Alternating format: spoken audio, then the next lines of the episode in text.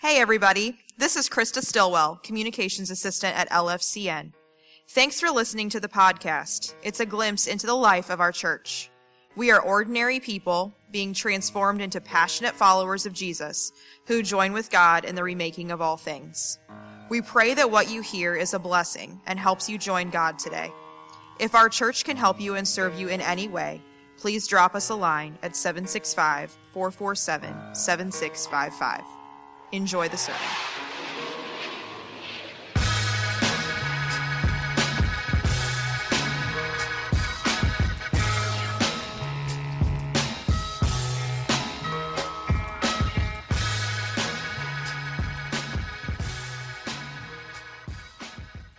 If you would, for the reading of God's word, we're going to be in Proverbs chapter 6. Proverbs chapter, chapter 6, reading verses 6 through 11. God's word says this Go to the ant, you lazy person. Observe its ways and grow wise. The ant has no commander, officer, or ruler. Even so, it gets its food in summer. Will you lie down? When will you rise from your sleep? A little sleep, a little slumber, a little folding of the arms to lie down, and poverty will come on you like a prowler, destitution like a warrior. This is God's word for us this morning. You can be seated. So, in that passage of scripture and in others throughout the book of Proverbs, the Proverbs is describing this category called the sluggard. And the sluggard will do anything to avoid work. Anything and any way possible, they will do that if that way leads to them avoiding having to work. So the sluggard avoids. And if you read through the book of Proverbs, there's a whole list of excuses that the sluggard gives as to why they shouldn't work, including, and it's supposed to be funny, including this one section where someone is given an opportunity to work and their excuse is, I can't and I won't because there is a lion outside of my tent. And there was not a lion outside of their tent, but the point was they would find anything or make up anything in order to avoid doing any ounce of work. What they do want to do is just to sleep, they just want to rest. In fact, Proverbs describes the sluggard not just as enjoying their bed, but as being chained to it. They're bound to it. They can't get up and go to work. The sluggard avoids work. But Proverbs also talks about another category called the cheat. I'll just read a couple of verses to illustrate that from Proverbs chapter 11, verse 1. The Lord detests dishonest scales, but delights in an accurate weight. Proverbs chapter 20, verse 10 false weights and measures, the Lord detests them both. So, this is a cheat. A cheat is willing to use unjust measures and unequal weights, which means this person is willing to cut corners. They're willing to cheat morally and relationally. They want to get what they want so badly that they're willing to do whatever it takes in order to accomplish it, even if that means that they cheat or they use unequal weights and measures in their way to get there. so I thought it might be fun to kind of illustrate in modern day who these two characters are the sluggard and the cheat. And as I was reading through the book of Proverbs, all of the passages that had to deal with the sluggard, I just kept getting in, in my mind, and this is a little bit of a dated reference, but I think many of you will know this. I kept getting in my mind the character, the dude from the Big Lebowski. The dude from the Big Lebowski. You, if you ever seen the Big Lebowski, um, it's listen. Don't go out and go go watch it. You know, I think it's funny, but that's just between Jesus and me. um, but the dude in the Big Lebowski is this ex hippie slacker. He's an ex hippie slacker. And this is what he aspires to in life. His aspirations include sleeping, bowling, and drinking cocktails with his friends. And he's willing to do whatever necessary, whatever necessary to protect his sleep and his bowling and his alcohol problem. He's not willing to let anything interfere with that. He is chained to his bed. In fact, he's willing to even risk his health and not have any money to pay his bills just so he can continue in the lifestyle of drinking, bowling, and sleeping. His goal is the life of leisure. That's the sluggard, it's the dude.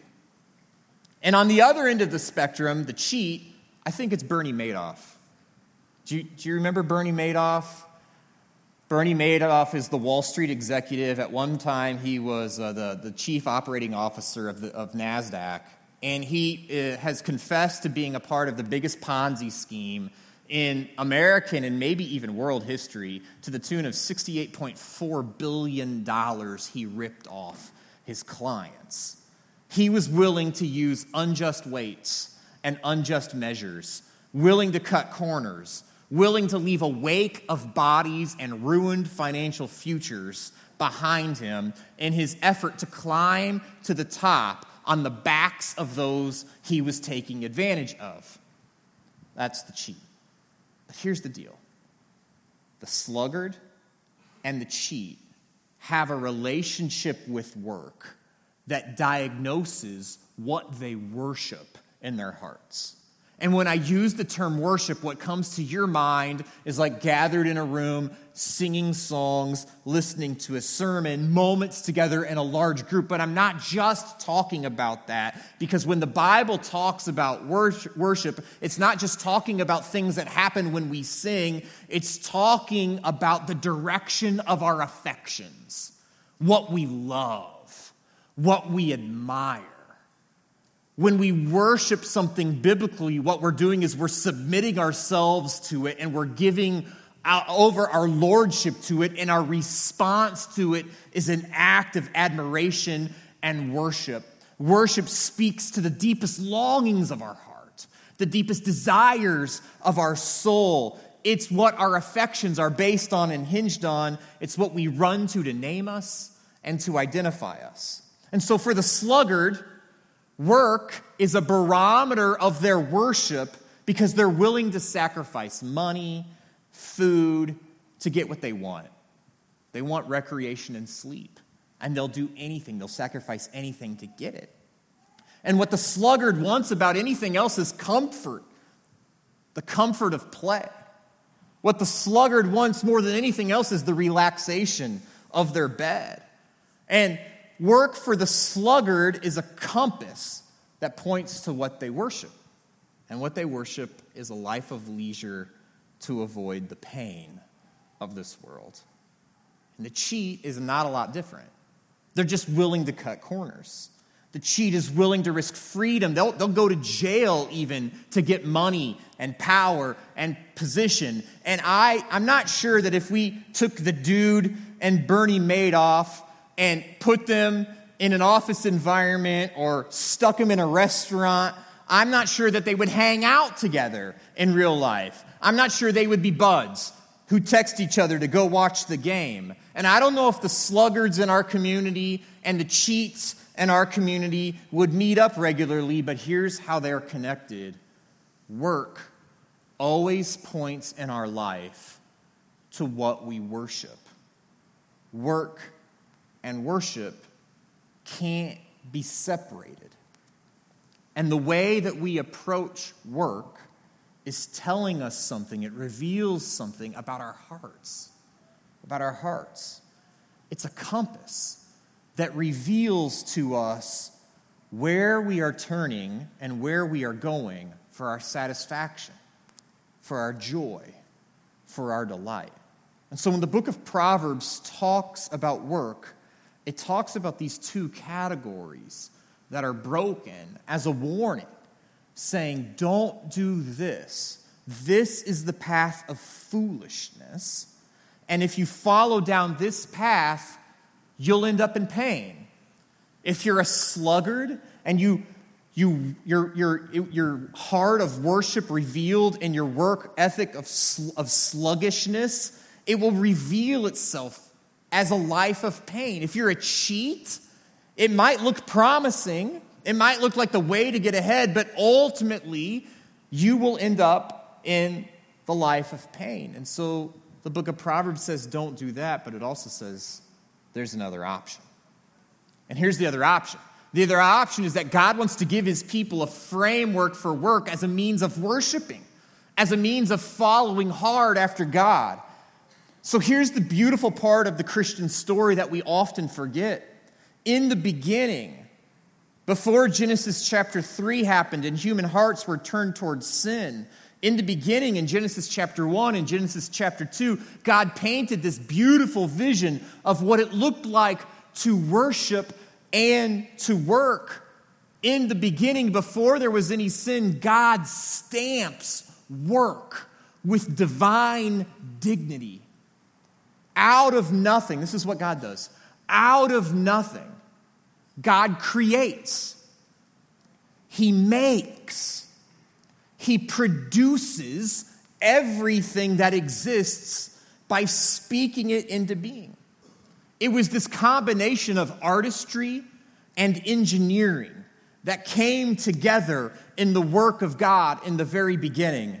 It was like God merged IU and Purdue and created this beautiful thing. And the very first act of God was opening his mouth and speaking. He worked in the beginning. And God stamped divine dignity on work because God, who is perfect, actually works. And so, in the beginning, God steps up to the plate as a mathematician and as a poet. God, left brain, right brain, creates everything out of nothing. And in that work of creation, he stamped dignity on every form of labor, of human labor, that contributes to the common good. In fact, in Genesis chapter 2, the scripture says that God stoops down and forms this, this, this, this formation in, in dirt and breathes into it.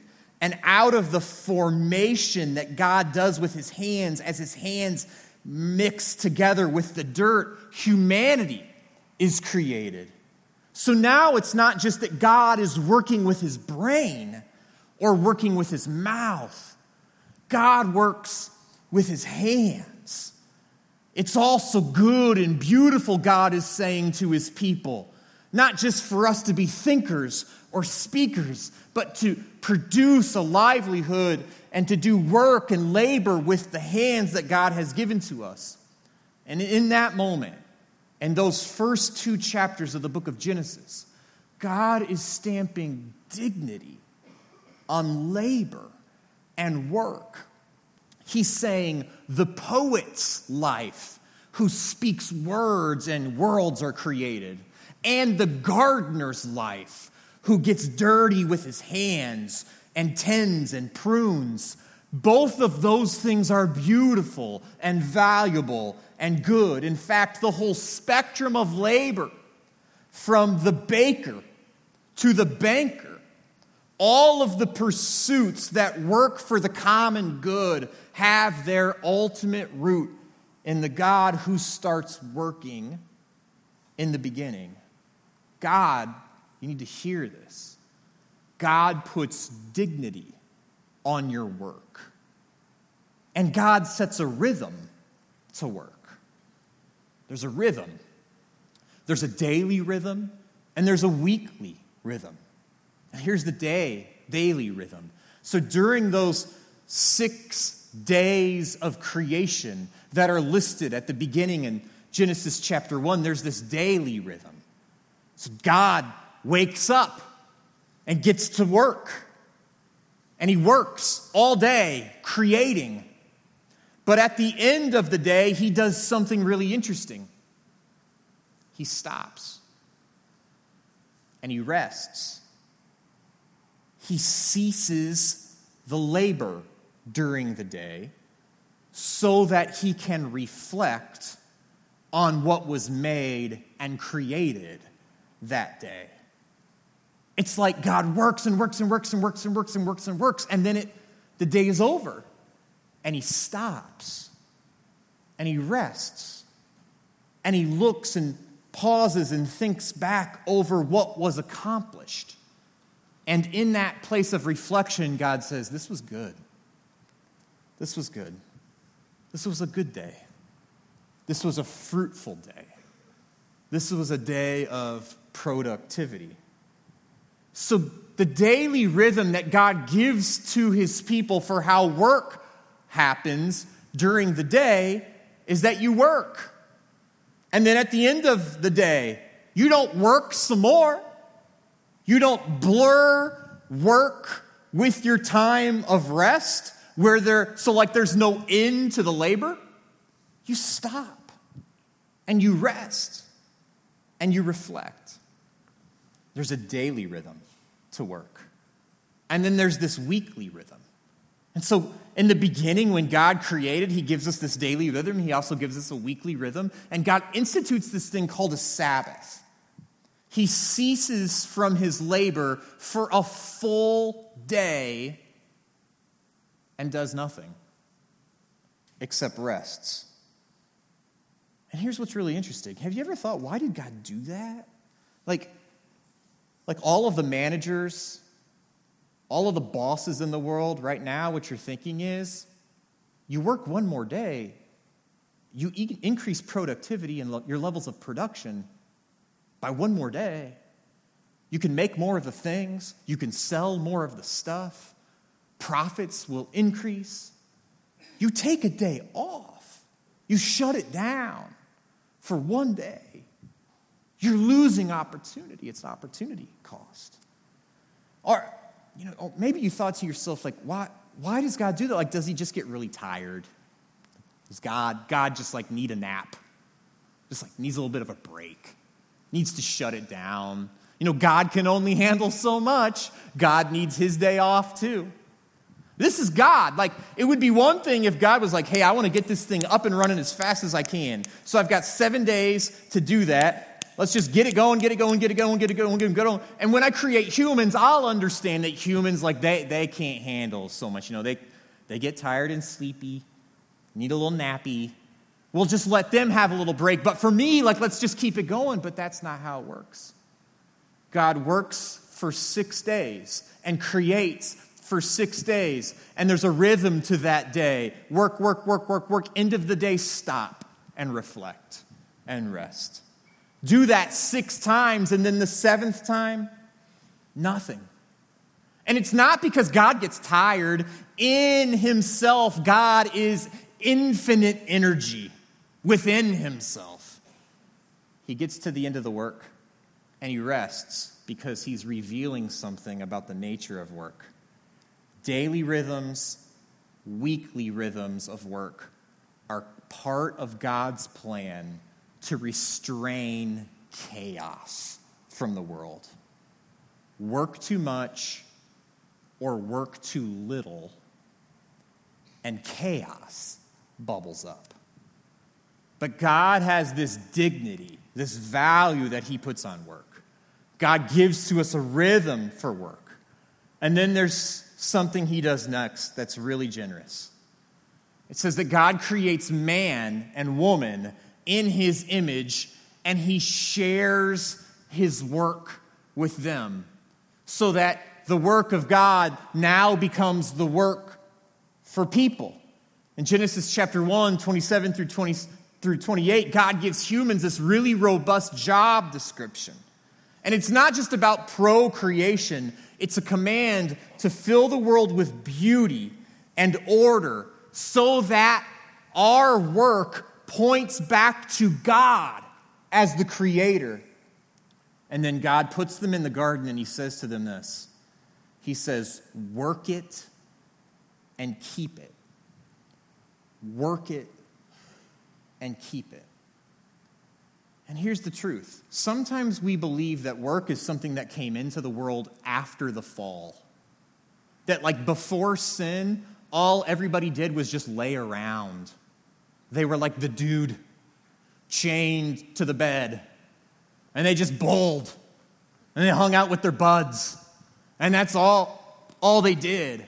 But if, if that's our understanding of what peak humanity looks like, First of all, we're foolish. Second of all, we're robbing ourselves of something essential that it means to be human. What it means to be human is that God has shared with us his work in the world. And part of our divine calling is the opportunity for us to be a co creator, a participant with God's movement in the world by doing something fruitful with our head, with our mouth, with our hands. Work is in the Bible before sin ever introduces or it's ever introduced into the scene, work is not a consequence of sin. Work was there from the very, very beginning. And God gives work to human beings because work is an important part of what it means to be human. I was sharing um, this quick anecdote. Uh, back uh, as we were getting ready to pray for this worship service. So I, I was um, researching work today and, and, and, just, and just thinking through all of this, how I wanted to communicate it. And I stumbled upon some really interesting, some, some really interesting information that I think kind of points and, and highlights what I'm trying to communicate today. So this is actually really surprising to me. Um, you walk, uh, you live in Lafayette, and you walk into like Rural King or Tractor Supply Company, and some of you will fight out amongst yourself which one is the better store. And at both of those places, you will notice, like, let's say to yourself, hey, I need to get some work done in my yard or on my land. Or I go to a job that requires a certain kind of workwear. And you would say to yourself, I need, I need to buy some of that because you know, winter's coming or, or whatever. And so you go and you buy what? You get buy a Carhartt jacket or you buy Carhartt coveralls. Well, this is fascinating to me. One of the most popular brands in Brooklyn, New York, today is Carhartt. And one of the most popular things for people who live in urban environments to buy today is a big axe. So imagine yourself, you're in Brooklyn. You're walking through the streets. I don't even know what Brooklyn looks like. You're walking through the streets of Brooklyn. I would imagine it looks a little different than Lafayette. I don't know.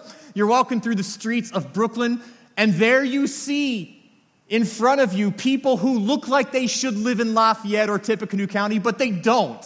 They live in Brooklyn. And here are all of these people who work in office environments or office jobs, and they're looking at spreadsheets all day long. And what are they wearing?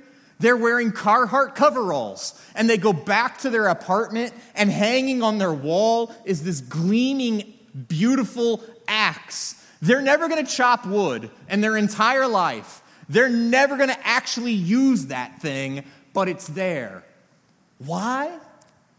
What is up with this phenomenon? Well, it's partly because millennial hipsters are crazy and they have way too much expendable income. But I think the other reality is this there is this longing and this connection within the human spirit to be, to be connected in some way with work. With work. So, how is it that we can somehow create this connection? We buy the Carhartt or we buy the axe. Work ha- is something within us about what it means to be human because God gave it to us. Before sin ever entered the picture, God commissioned us and said, Keep it and work it. But Adam and Eve didn't find their identities in their jobs they found their identity in the God who gave them their job. So their value, their comfort, their worth, their security was not in the work that they produced.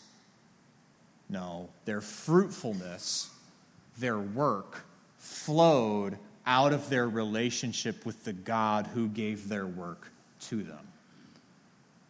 So, work is not what makes us human.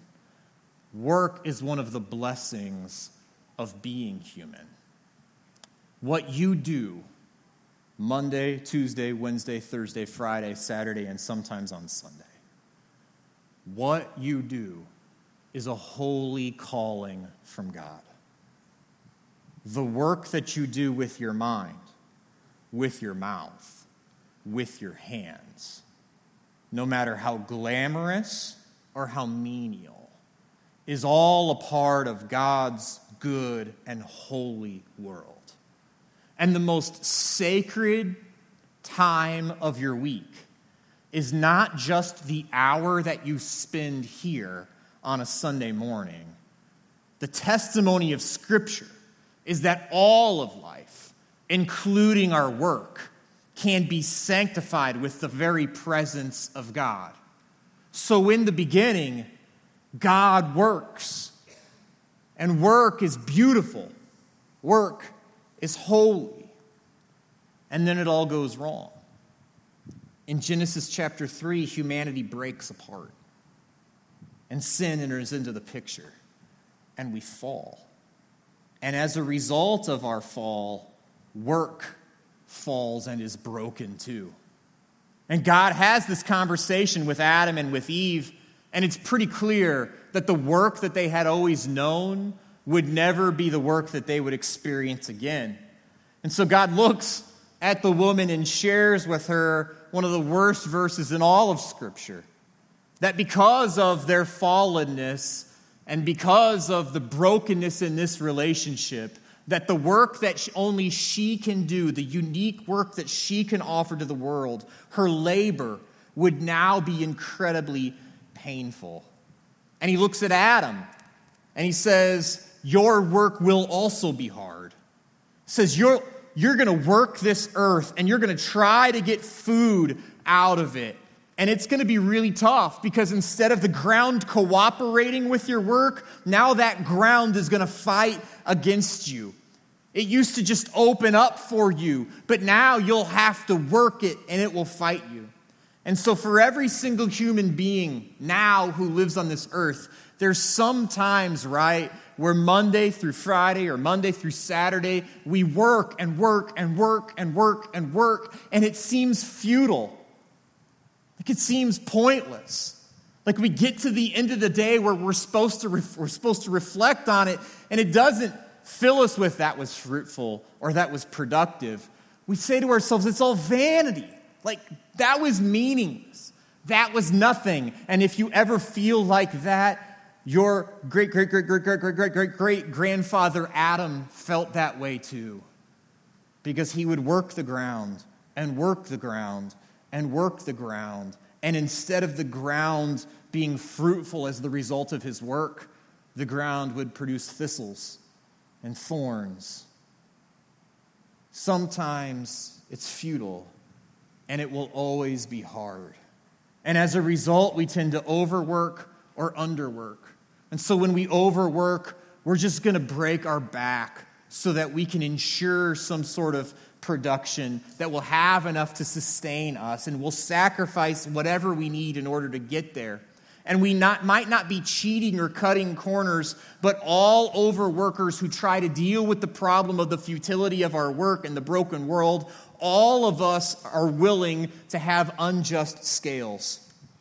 Because every time I overwork because I'm so hungry to produce, or I'm so hungry for fruitfulness to happen in my life, I have unjust scales on in order to get what I need. And when I work in a way that neglects my spouse or neglects my kids, when I'm slavishly tied to that device of technology in my hand that I carry home with me even when I'm not at work, when my whole life becomes produce, produce, produce. I'm a cheat in the sense of the Proverbs say, because I'm willing to cheat my spouse out of their husband and my kids out of their dad. Overwork is a symptom of a heart that wants to create things to worship. And those things are not God. And when we underwork, we're doing the exact same thing. The underworker doesn't say, man, I'm going to undo the curse of futility by trying really hard. The underworker says, I'm going to avoid the pain of the curse by not working at all. And so the underworker looks at the thorns and the thistles that make it hard to work. And instead of working and working and working, they say, Man, it's too difficult. I won't even try. Just be a 35 year old that's kind of coasting because I don't want to deal with the pain and I don't want to deal with the inconvenience to work this ground. I'll do what is easy. I'll worship the gods of comfort and recreation. The overworker has a worship problem. The underworker has a worship problem. The sluggard and the cheat, two sides of the same coin. Here's the remedy Proverbs chapter 16, verse 3. Proverbs chapter 16, verse 3. Commit your work to the Lord, your plans will succeed. Commit your work to the Lord, and your plans will succeed. what the writer of the book of Proverbs is continually calling us back to is this understanding that we work based out of our worship, or that our worship determines our work. And how is it that we actually worship God? We take all that we have and all that we are, and we commit it to Him. We give it over. And what the, the writer of the book of Proverbs is saying is if we want to be wise in our work, if we want to work according to the grain of the universe, if we want to work as God has always intended us to, give it over to Him. Commit it to Him. Treat your work as your worship. Out of your worship, work. Commit your work to the Lord. That's step number one. Step number two is the byproduct. So we don't think in our, in our hearts and our, in our minds, hey, I want to succeed. In order to succeed, I got to commit my work to the Lord. That is using worship as a means to the end. It is elevating the reward of God over the work that God has given to us, and it's flip flopped. What God is essentially saying is, give it all over to me. As that happens, I will see to it that your plans will succeed. It's not, I want to succeed, therefore I'm going to give God my work. That's, again, using God to give us what we want. It's God, here's my work. It's yours. I've committed it all to you. And I'm going to trust that your word is true, that as I give this over to you as an act of worship, that the plans that I have or the plans you have for me will prove themselves to be successful, fruitful, productive in your eyes.